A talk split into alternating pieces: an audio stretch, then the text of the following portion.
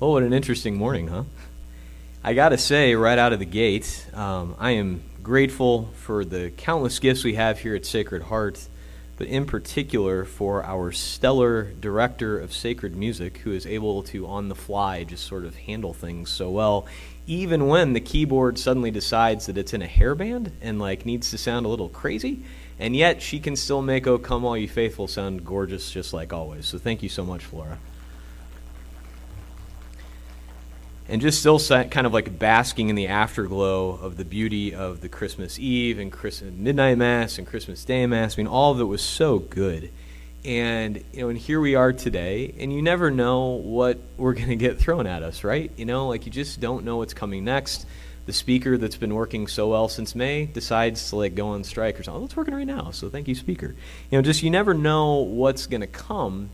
And I think in some ways that actually plays in well to what we're celebrating today with the solemnity of the Holy Family. And I'll tell you, this is for me at least, I mean, it feels like kind of a hard one to preach. Now there's two reasons. One is you may remember we just had like a marathon of masses like a day ago, you know. So I was like all ready for that. It's like it does take like particular spiritual energy to give homilies. And I'm running a little bit close to E. So I apologize for that. I'm going to do my best. But the other thing is, when it comes to the family itself, it kind of reminds me of you know, like two fish talking, and one says, The water's really nice today. And the other one says, What's water?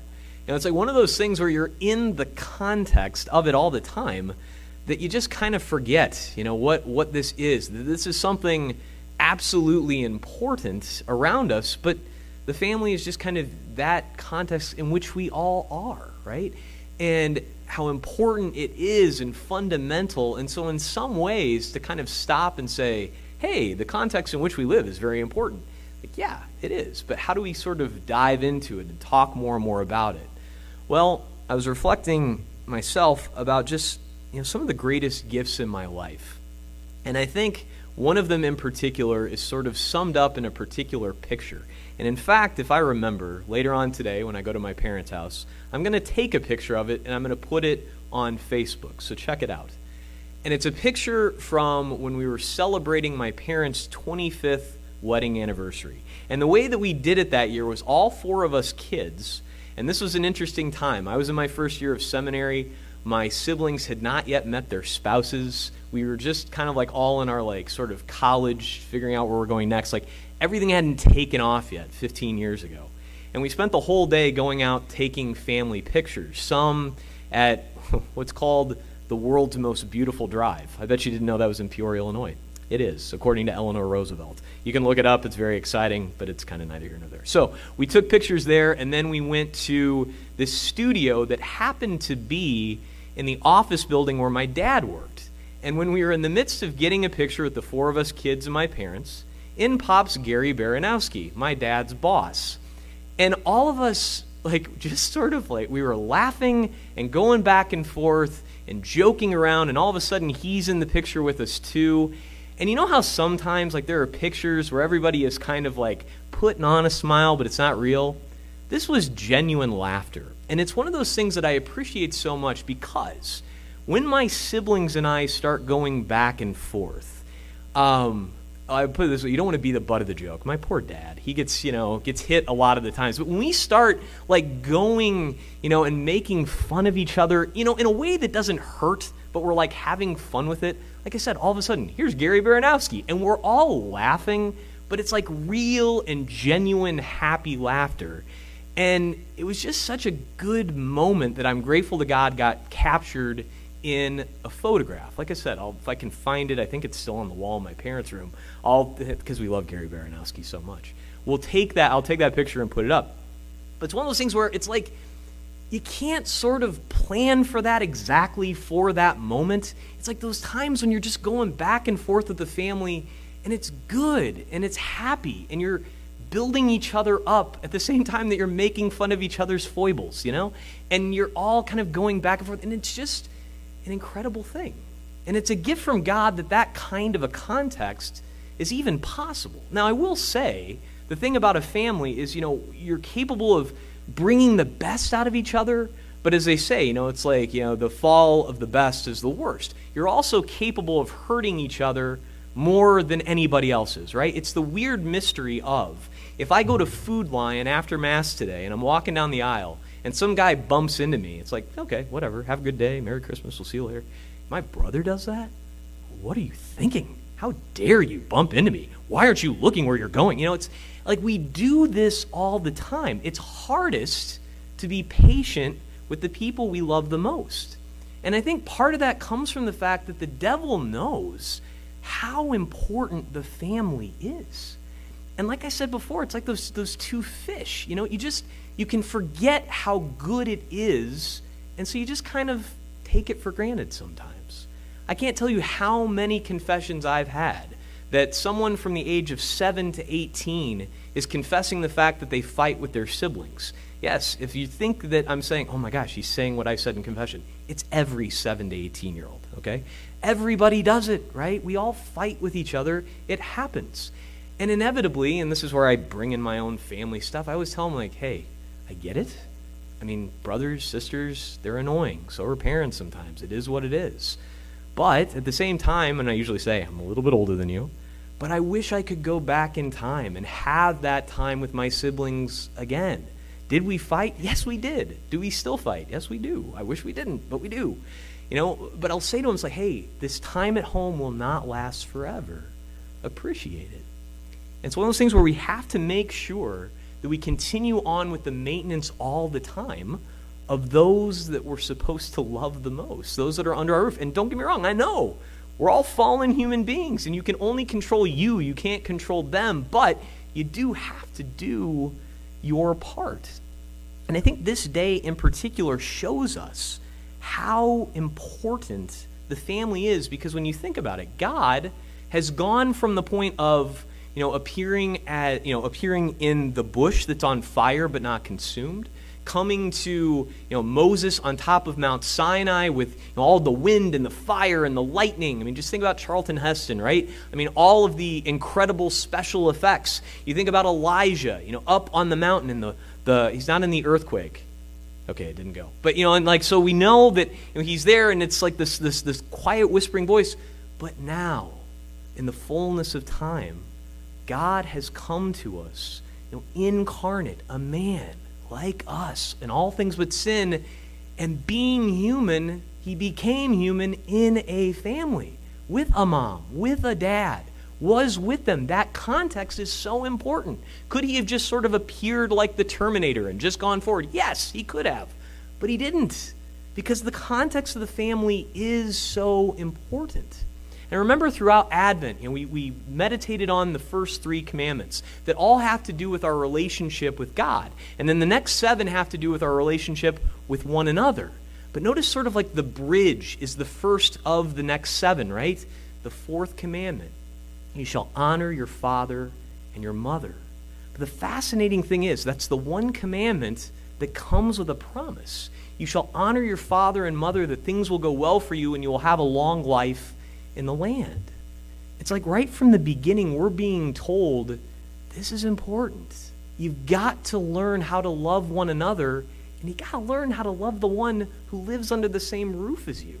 The first reading today from Sirach is sort of like a commentary on that commandment. It came about 1,200 years after we got that commandment, but it shows us about all the good things that happens when we honor our parents. And then, sort of by association, the rest of the family, too. And I'm not going to give you a bunch of quotes from it, but once again, just like I gave you homework as we meditated on the first three commandments, well, the next one, the fourth, honor your father and your mother. It's paragraphs 2197 to 2257 in the Catechism. And it is full of beautiful just meditations from scripture, from writings of the church, from documents of the Second Vatican Council about how important what we do with each other is. But I would say one thing would be missing if I don't sort of go to the next level. We're talking about family, and that's so important. But notice today is the solemnity of the what? The holy family. We have to make sure that that holiness element is a part of everything that we do. Yes, we can talk about family psychology and different ways of getting through problems, and all those things are great.